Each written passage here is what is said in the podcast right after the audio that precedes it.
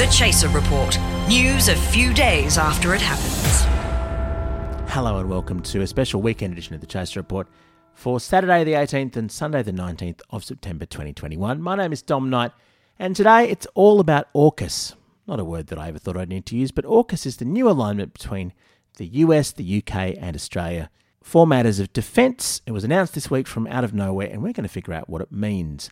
Associate Professor David Smith of the US Studies Centre at the University of Sydney is going to join us to talk us through AUKUS, what this means for our relationship with the US in particular, and how on earth we're going to take on the task of containing China in the Southern Hemisphere. We're also going to take a look at some of the latest goings on in the Trump alternative universe. That's in a moment on the Chaser Report. Life is full of what ifs, some awesome, like what if AI could fold your laundry? And some, well, less awesome, like what if you have unexpected medical costs? United Healthcare can help get you covered with Health Protector Guard fixed indemnity insurance plans. They supplement your primary plan to help you manage out of pocket costs. No deductibles, no enrollment periods, and especially no more what ifs. Visit uh1.com to find the Health Protector Guard plan for you. Australia has a new defence posture submarine plan. We still don't really know what it is, but it's called AUKUS.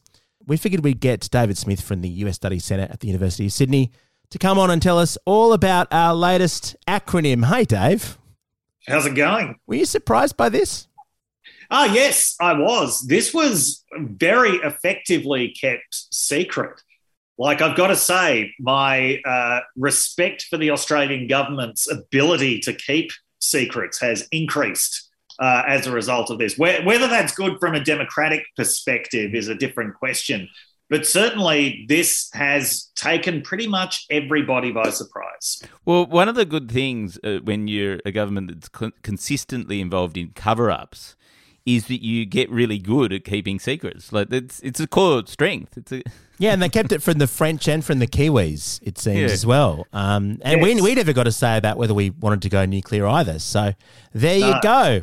Yes, the French reaction of heartbreak has really been something to behold. Hmm. Uh, yeah. So this has really been a surprise. There have been a lot of people in Australia who have been advocating for increased technology sharing with the US, but I think that even they were surprised by the extent to which this has suddenly happened.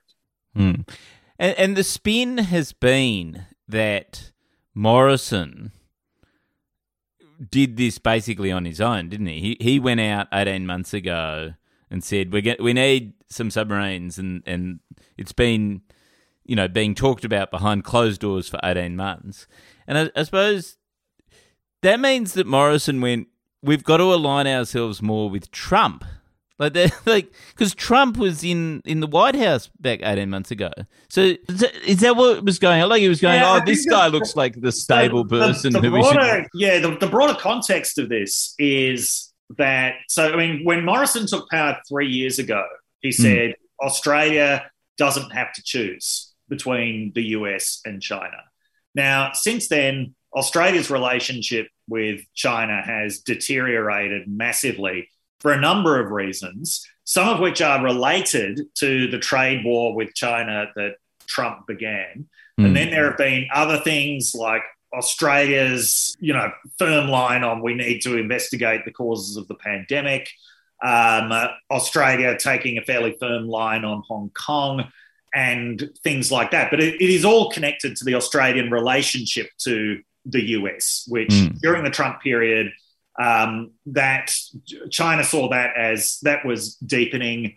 So, yeah, despite the fact that three years ago, Morrison said we don't have to choose between the US and China, sort of since then, we have continually chosen the US. And that mm. is, this is a continuation of that. Now, the Australian position on this is always that it doesn't really matter who's actually in the White House. The US is our ally.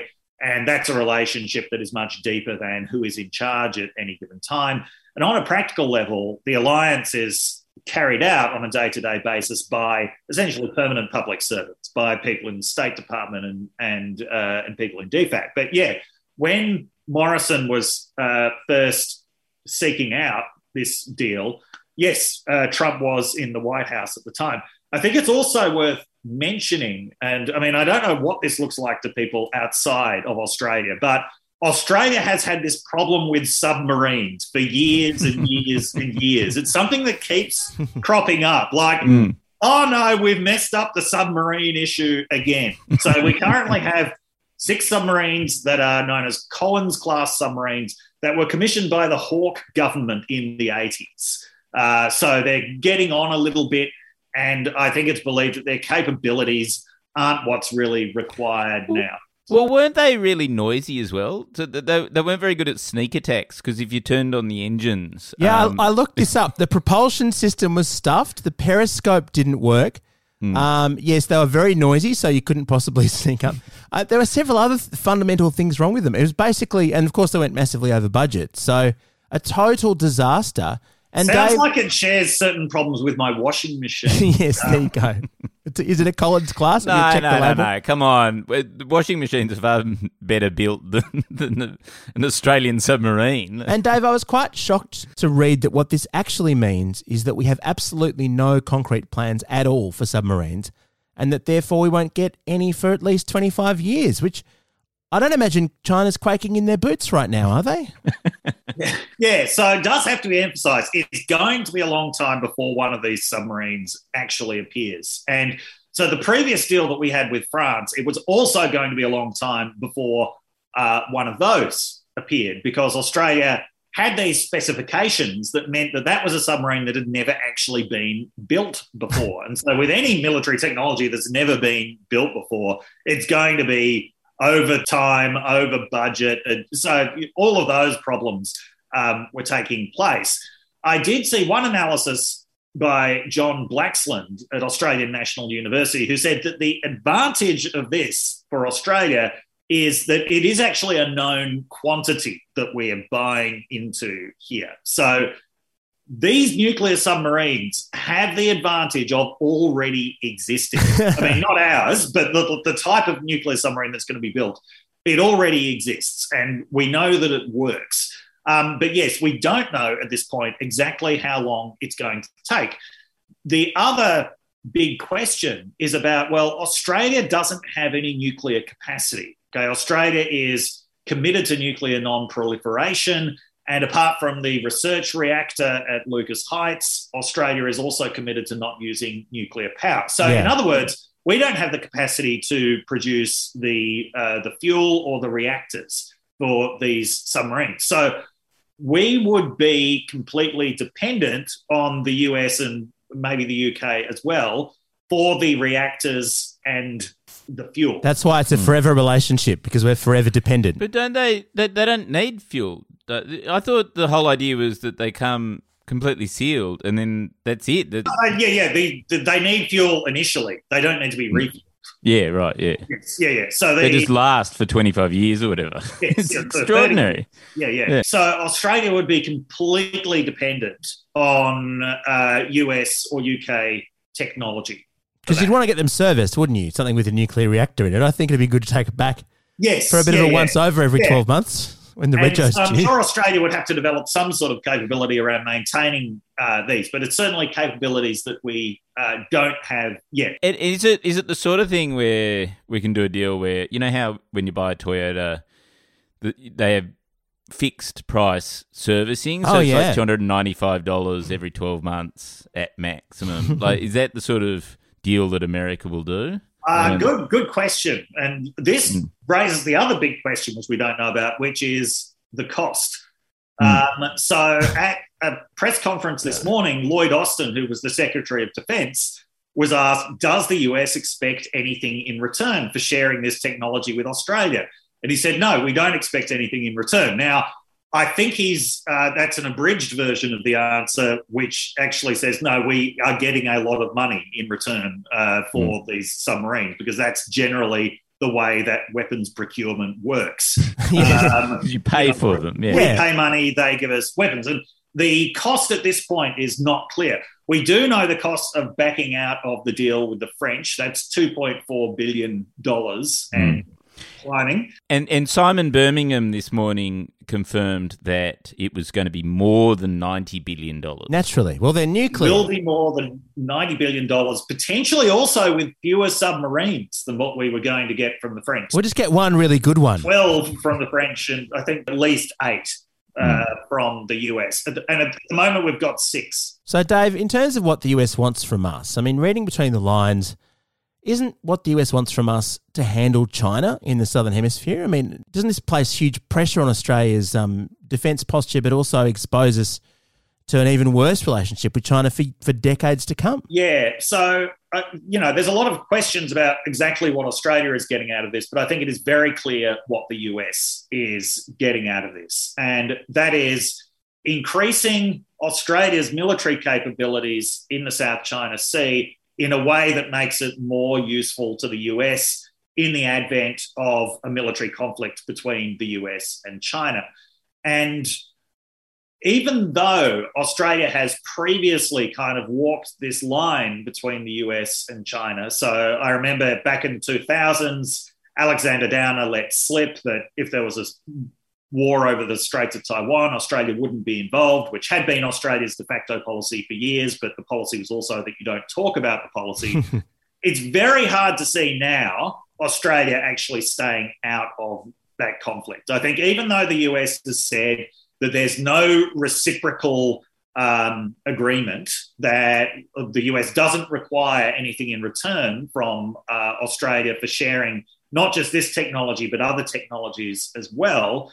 I think it is fairly clear that this certainly increases Australia's commitment to the to the United States. That the US actually wouldn't be sharing this technology with us if they didn't expect Australia to get involved in a potential military conflict.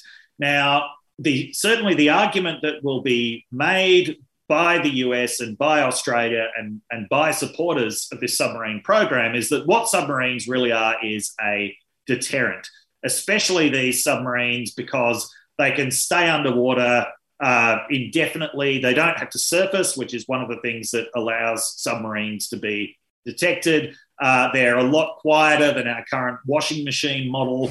Um, and so that, that all of this makes it a much more effective deterrent because of the fact that they can't be detected. So because these submarines could be around, this really disrupts planning, it disrupts uh, Chinese logistics in the event of a war. Uh, you know, in, in, the phrase that's often used, it will make China think twice about engaging in aggressive action, um, which could start a war. But certainly, I think by buying into this, Australia has accepted a new level of commitment to a potential conflict between um, China and the US on the American side. And so this is why Paul Keating has said that this actually really undermines Australian sovereignty because it ties us so tightly uh, to the US, not just in terms of the potential commitment that we now have to the US militarily, but also in terms of the dependence uh, of Australia on the US in the uh, in the nuclear supply chain. So, and to to take a sort of broader view of this, Barack Obama uh, complained that US allies didn't do enough. Um, uh, Donald Trump sort of really accelerated this, constantly berated allies for not doing enough, managed to extract commitments from some allies like South Korea to and, and some NATO countries to increase the amount that they spent. And Australia never seemed to be part of those conversations. Uh, neither Obama nor Trump seemed to be irritated by Australia. But it's interesting that Biden here has managed to actually get a much bigger commitment out of Australia, you know, a much bigger sort of uh, burden sharing commitment out of Australia than either Obama or Trump uh, got out of other allies. So I think it, it's very clear what the US um, is getting out of this. It's what a lot of US strategic analysts believed that the US needed, but that Trump would never deliver which was really this increased use of alliances in order to counteract China. Trump always kind of wanted to do it alone. Um, the you know the approach from Obama and from others in the Democratic Party was always no, no, we need allies to do this, and that this very much reflects sort of that use of allies in the region. There's never been a faster or easier way to start your weight loss journey than with PlushCare. PlushCare accepts most insurance plans and gives you online access to board-certified physicians who can prescribe FDA-approved weight loss medications like Wegovy and Zepbound for those who qualify. Take charge of your health and speak with a board-certified physician about a weight loss plan that's right for you. Get started today at plushcare.com slash weight loss. That's plushcare.com slash weight loss. plushcare.com slash weight loss. Is the term vassal state? Um, is, is that what we should start instead of Commonwealth of Australia? Should we start calling ourselves the the vassal state of Or- the USA Regional branch office, perhaps. or satellite? Oh, but deputy sheriff. We could bring back deputy sheriff. no, we're not. 'Cause- we were 'cause it's never not- deputy. We- We're always several tiers down. Because it's not just the submarines, is it? We've also got the Joint Strike Fighters, which are entirely a US platform, aren't they? Yeah, so this is the F 35, um, Hmm. which I believe that they are now able to take off. Do they fly? I don't think they fly yet. Amazing. They're the Collins class of the sky. Yeah, yeah. So the F 35 Joint Strike Fighter, for those uh, not aware, is um, it's a fighter jet which the, the program to build it uh, will cost over a trillion dollars. I'm not sure what it's cost so far, but it will cost over a trillion dollars. Even by the standards of building military aircraft, Congress thought that this one was costing too much and was taking too much time and had too many problems with it because it did take ages for these things to become operational. And in order to keep this program going, because this this required an enormous amount of funding from Congress to, I think it was to Lockheed Martin, on on the basis that the US offers military contracts, which are completely risk free to the company that's uh, that's producing it. Um, in order to keep this contract going, the condition was that the US would have to be able to export it and to actually make money from it. All right. And the system that they set up was it was almost like this kind of membership system where countries could buy in at, uh, at different tiers, where the more money you got, the more access uh, you got to it. And I think Australia, and along with South Korea, we were the first to put our hands up for. I don't know, whatever the equivalent of gold tier membership is. It sounds like Trump University, to be honest. it was the fact that Australia bought into it so quickly was actually presented as evidence of the viability uh, of this program in Congress. So one of the reasons the F thirty five actually exists at all is because Australia was so willing to buy into it um, so early on. So yeah, uh, there's this is not entirely uh, unprecedented, although this is you know this has been really sort of um, trumpeted as this is the first time that the US has shared nuclear submarine technology since 1958, Mm. uh, when it first shared it with Britain. And since then, Britain is the only country that's had access to it. South Korea actually wanted uh, access to it not that long ago, but the US said no. Um, part, I, I think that might have been partly because of the nuclear context of the uh, of the Korean peninsula, which the US didn't want to aggravate any further. South Korea has in the past also sought a nuclear weapon, whereas I think Australia was seen as a good nuclear citizen. We haven't sought nuclear weapons since the 1950s, uh, so you know we can be trusted with uh, with nuclear submarines. I've always thought of Australia as being very anti-nuclear as a general population. I remember when when the French uh, did their last test in the Pacific. I think it was about 1991.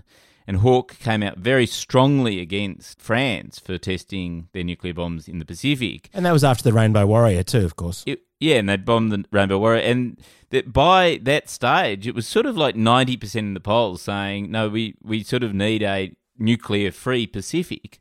Um, and this is a total reversal of that position. It's one of those things where, like, New Zealand already came out um, on Thursday and immediately said, no, these nuclear subs will be definitely banned from New- visiting New Zealand. So we can't even go and visit our closest neighbour. Unless we invade, to be fair.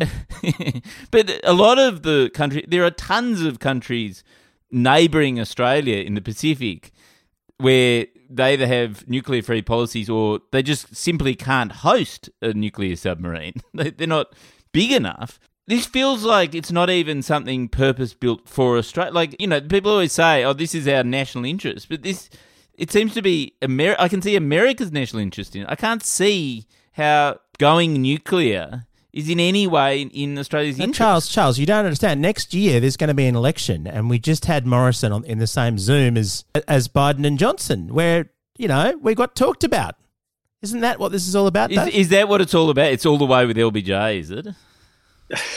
um, so this does raise big questions about Australia's anti-nuclear stance, and it's been emphasised that these submarines won't carry nuclear weapons; that they uh, only carry conventional weapons. Although I think some people are going to argue that a nuclear-powered submarine is a nuclear weapon. So I think that this is what the Greens uh, are arguing in Parliament.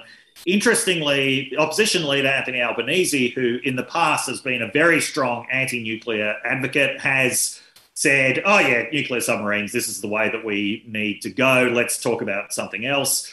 Um, so uh, they're not going to get any opposition uh, in the lead up to the election uh, from the Labor Party on this. Well, presumably it can cancel them at any point in the next 10 years before anyone starts to build anything. well, yeah, I mean, this is the other thing. And it, I think, given they've said, you know, the next 18 months are just purely going to be about planning, like we'll learn about the costs of this in sometime in the next 18 months. So effectively, nothing has actually been um, set in concrete yet. So, so in some ways, it, this is actually just an announcement that they've fucked up a procurement exercise with France, and it's got nothing to do with America. Like they just go, oh, we're we're on the market again. It's a plan to have a plan. It's a t- classic Morrison. You announce that you're going to have a plan to maybe work out maybe something that you might do. So it's a Pfizer vaccine of a submarine. There's a lot of interesting aspects to this. Um, I mean, the other thing is Britain making its strategic return to the Asia Pacific region. That's a good point. uh, you know, for the first time since the 50s, essentially. India will love that. Yeah, and, and Boris Johnson talking about projecting British power into the Indo Pacific. Like, yeah, why? just like they projected into Europe. Dave, can I ask about China? Because this is the subtext of all this. Is yeah, that, um, yeah, yeah, yeah. We're heading into uh, far more tensions with China, certainly from Australia's perspective. The US is Yeah. clearly concerned about it as well. There's a Utopia sketch that's been doing the rounds about how um, we need to secure Australia's trade routes, um, and yet most of our trade is with China. Yeah. Um, so we're securing our trade with China from China is the joke that uh, Rob Sitch delivers in that clip. How realistic is all of this worry about China, who seem to um, be very clear at yeah. wanting to preserve themselves and have their own self interest, but don't seem to be a colonizer? Are they trying to be a, a, an influencer in the region?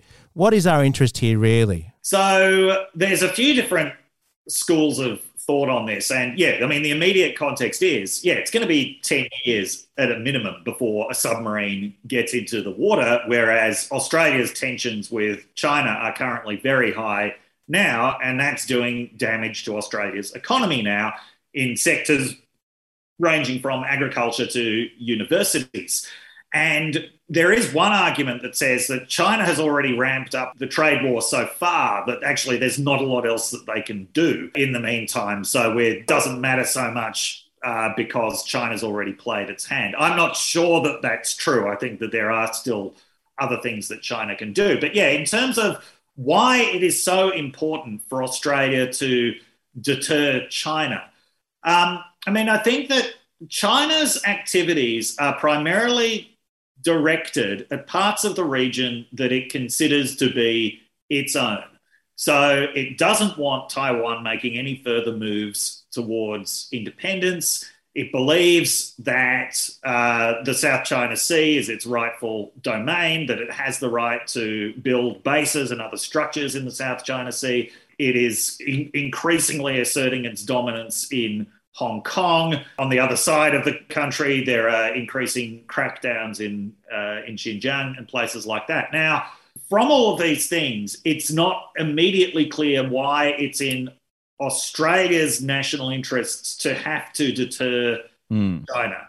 Certainly, um, yeah, the you know securing trade routes, securing freedom of navigation has for a long time been seen as an important uh, strategic aim for Australia. Um, but yeah, if you were to consider actual, you know, the, the possibility of actual military conflict, how many Australians would be that happy about Australia going to war to secure the independence of Taiwan? Um, mm. You know, how many Australians would actually be happy about Australia going to war over disputed islands in the South China but, Sea? But, but, David, David, David, David, it wouldn't be fought on that basis. It would be fought on the basis of freedom. We'd be fighting for oh, yeah, freedom.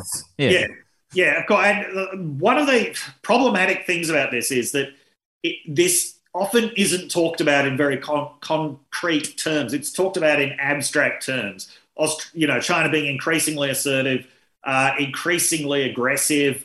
Um, you know, for for some people, it's always Munich in 1938, um, and there does seem to be a lack of recognition of the fact that yes, China is being very assertive.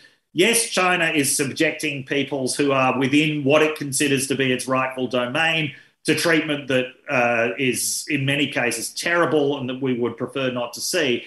But if it comes to something as serious as military conflict, I think we're going to need to take a very long, hard look about what Australian interests are actually at stake here. Like, yes, we may well want to see Taiwan remain independent and uh, and democratic, um, but you know, what are we actually prepared to sacrifice uh, for that? Do we actually want to join in a military conflict with the world's two largest powers for the sake of the political status of Taiwan? Um, so I think that, yes, certainly China is more aggressive, more assertive in the region. It's throwing its weight around. But in terms of can Australia actually live w- with that? Can Australia live with China ac- accomplishing its strategic goals? That's something that we would need to think about very mm. carefully before committing to a military conflict. One of the risks of this deal that we've just done with the US is that we've essentially pre-committed uh, to a military conflict. Yeah, which is bizarre if we haven't even got the sub to show for it. Um, though I suppose they can't expect us to send submarines into the conflict if they don't exist yet. Don't they have any remaindered ones they could give us? Just ones that are a little bit ding, dinged up. That'd be all right, wouldn't it? Planning for your next trip? Elevate your travel style with Quince. Quince has all the jet-setting essentials you'll want for your next getaway, like European linen premium luggage options, buttery soft Italian leather bags, and so much more. And is all priced at 50 to 80% less than similar brands. Plus, Quince only works with factories that use safe and ethical manufacturing practices. Pack your bags with high-quality essentials you'll be wearing for vacations to come with Quince. Go to quince.com/pack for free shipping and 365-day returns. You can sort of understand from America's position. They've always said, "Oh, we we like to have our business in the whole of the world. Like we, we project our power everywhere." But you, but I don't understand why, as a middle power, it's in Australia's interest in any way to be part of that equation. Like it, it's one of those things where it, it goes back to what Scott Morrison said at the beginning of his prime ministership.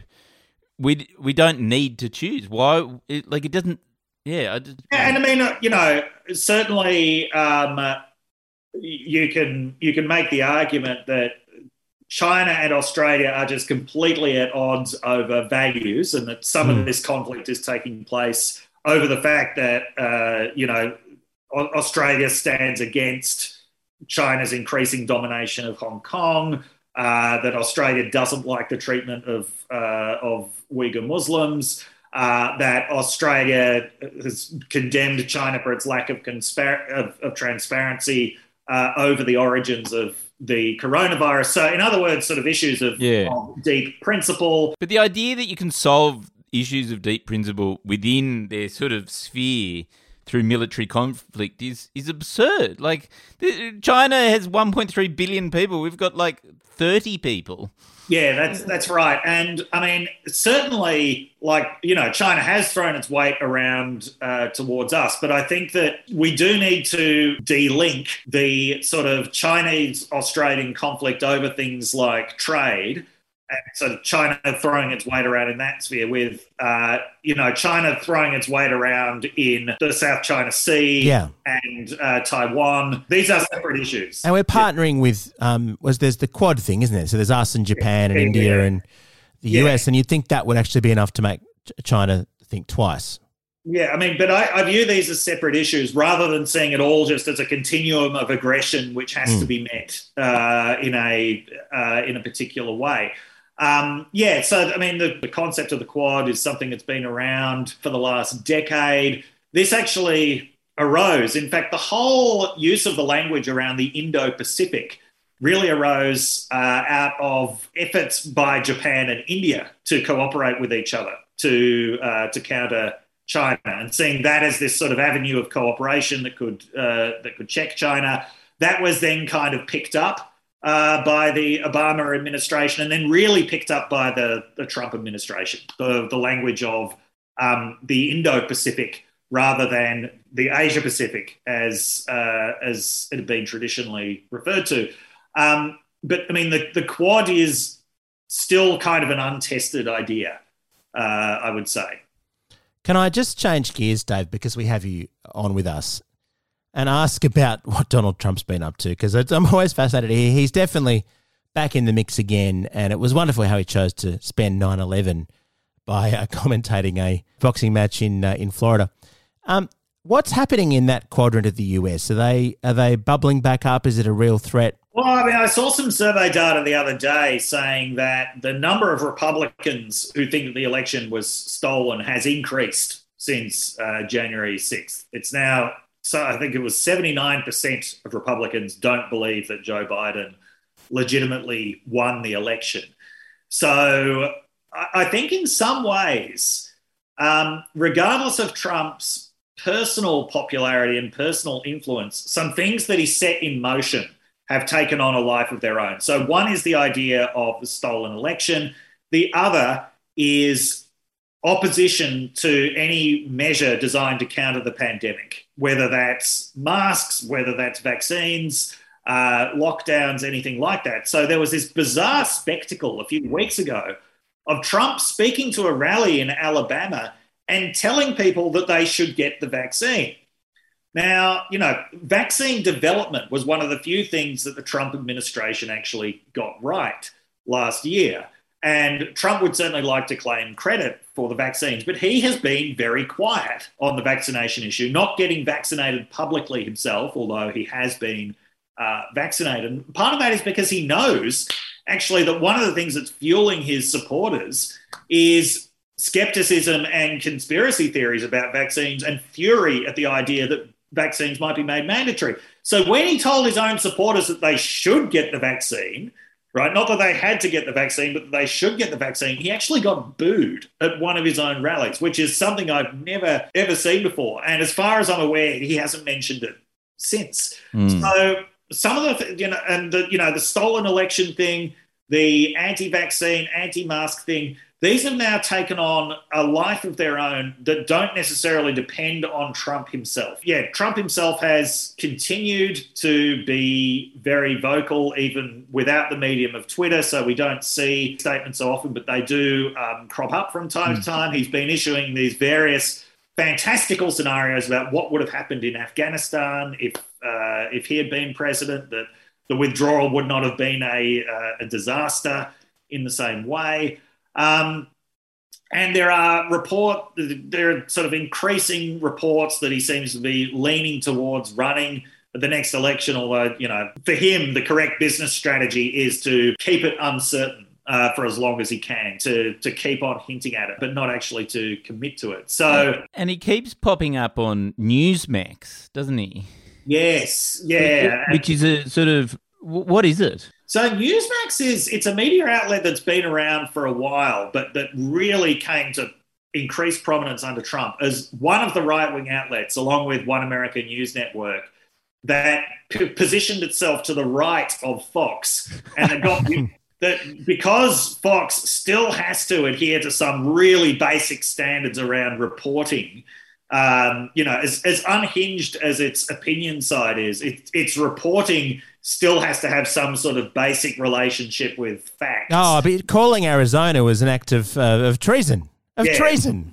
So, One American News Network and Newsmax are unconstrained by that. I- Isn't that a, an obscure network for him to be on? Does that mean that he's sort of talking to himself? Well, it, it was once obscure, but now it's picked up tens of millions of, uh, of viewers. Oh, who- really?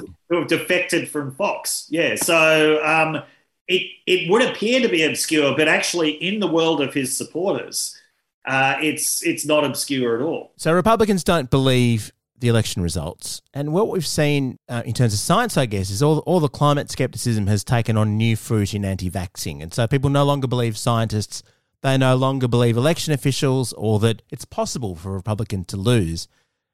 Is this going to just keep descending down a slippery slope into large swathes of the American population and the Australian, for that matter, simply not Yeah. believing any facts anymore? Is this is this what the future looks like? Uh, yes, yeah, yeah. And I, you know, I think that we are definitely headed in that direction. There's been a massive loss of trust in all kinds of institutions. I don't know how easily uh, that can be restored. I would like to point out that uh, I think it was about 10 years ago now, a little, little more than 10 years ago, that uh, Insane Clown Posse recorded the song, which would actually become uh, as almost like the anthem of this movement, which is their song Miracles. I don't know if you remember the song Miracles, but it was all about these things that they just didn't understand. For example, they marvel over the fact that their children look like them. Like, whoa, how the fuck does that happen? Um, it, it, it contained the immortal line, fucking magnets, how do they work? That's right. The, the line that sums it all up is I don't want to talk to a scientist. You're all lying and making me pissed. Uh, yeah, they prefer to think about it in terms of uh, of miracles. And yeah, don't want to talk to a scientist. You're all lying and making me pissed. That's the moment that we're in now. So thank you, ICP, uh, for predicting that a long time ago. I will say, in ICP's uh, defense, it, w- it was worried about that a lot of uh, juggalos would be Trump supporters, but actually, ICP and the juggalos broke pretty hard against Trump. Just to, just just as a footnote, if you're not across the Juggalos, this is the uh, devoted insane clown uh, posse supporters. They have events. They Yes. spray soda all over themselves. Fago, so it's a whole weird subculture that we should talk about another time. But Yeah. um, yes, we are in increasingly in the idiocracy, aren't we? It's just that movie is proving more prescient than ever. Uh, yes, yeah. And I mean, this is uh, for a lot of media outlets like Newsmax, this is essentially a business model, but it builds on a business model that's been around for a long time. Ever since the abolition of the fairness doctrine in American media by Ronald Reagan in the 80s. So, this was the doctrine that said on an issue of public interest, you have to present both sides. Ever since so when that was abolished it was really talkback radio that first realized the potential of now we can just operate in these kinds of fact-free zones and build these bubbles of consumers who we can just constantly tell them what they want to hear and tell them not to trust anybody else and one of the debilitating effects that this had, first through talkback radio, then through Fox News, now through outlets that are even more extreme, is that a lot of the consumers of these outlets are people who are already pretty socially isolated and just become more and more socially isolated. So it's in the business interests of, of this, and you can think of online outlets as well, to just keep people glued to the radio, glued to the TV, glued to the screen um, by just appealing to the, the, the kind of worst emotions and by telling them they can't trust anybody else, even their own family members. Charles, Uh, that's our business model, isn't it, for the chaser? Yeah, yeah, Um, totally. Yeah. That's all we want. there you go. Well, Yeah, so it's, it's, it's really about alienating people from everybody else, which then sort of deepens their dependence uh, on these outlets that are just filling them with garbage. well, that's a that, that's a cheery thought as we head into our weekend, David. Yeah, definitely. But we, we're going to have nuclear subs in at, at some point in, in the future. So we can sail away into a better place if one exists. And we've attached ourselves to the country that gave birth to Trump and Newsmax. And, and doesn't believe in science or facts. Excellent choice, Prime Minister. Good stuff. What was his name again? Um, All right. Associate Professor David Smith is of the US Study Centre at Sydney Uni. Thanks so much again, Dave. My pleasure. If you enjoyed this deep dive episode of the Chaser Report, there are quite a few in your timeline from recent weeks. John Safran talked to us about how the cigarette company Philip Morris is trying to reinvent itself as a health company. We chatted to the Australian of the Year, Grace Tame, about the conversation we need to have in terms of sexual assault and grooming and what on earth we can do about them. In terms of foreign policy, we talked to David Kilcullen about the mess in Afghanistan. And also, for US buffs, as I mentioned during the episode, Nick Bryant formerly the BBC, talked to us about how Reaganism inexorably led to Trumpism. They're all great to listen to. They're all in your timeline. Check them out. In the meantime, our gurus from Rode Microphones. We're part of the ACAST Creator Network. And thanks for listening. Regular shows resume on Monday.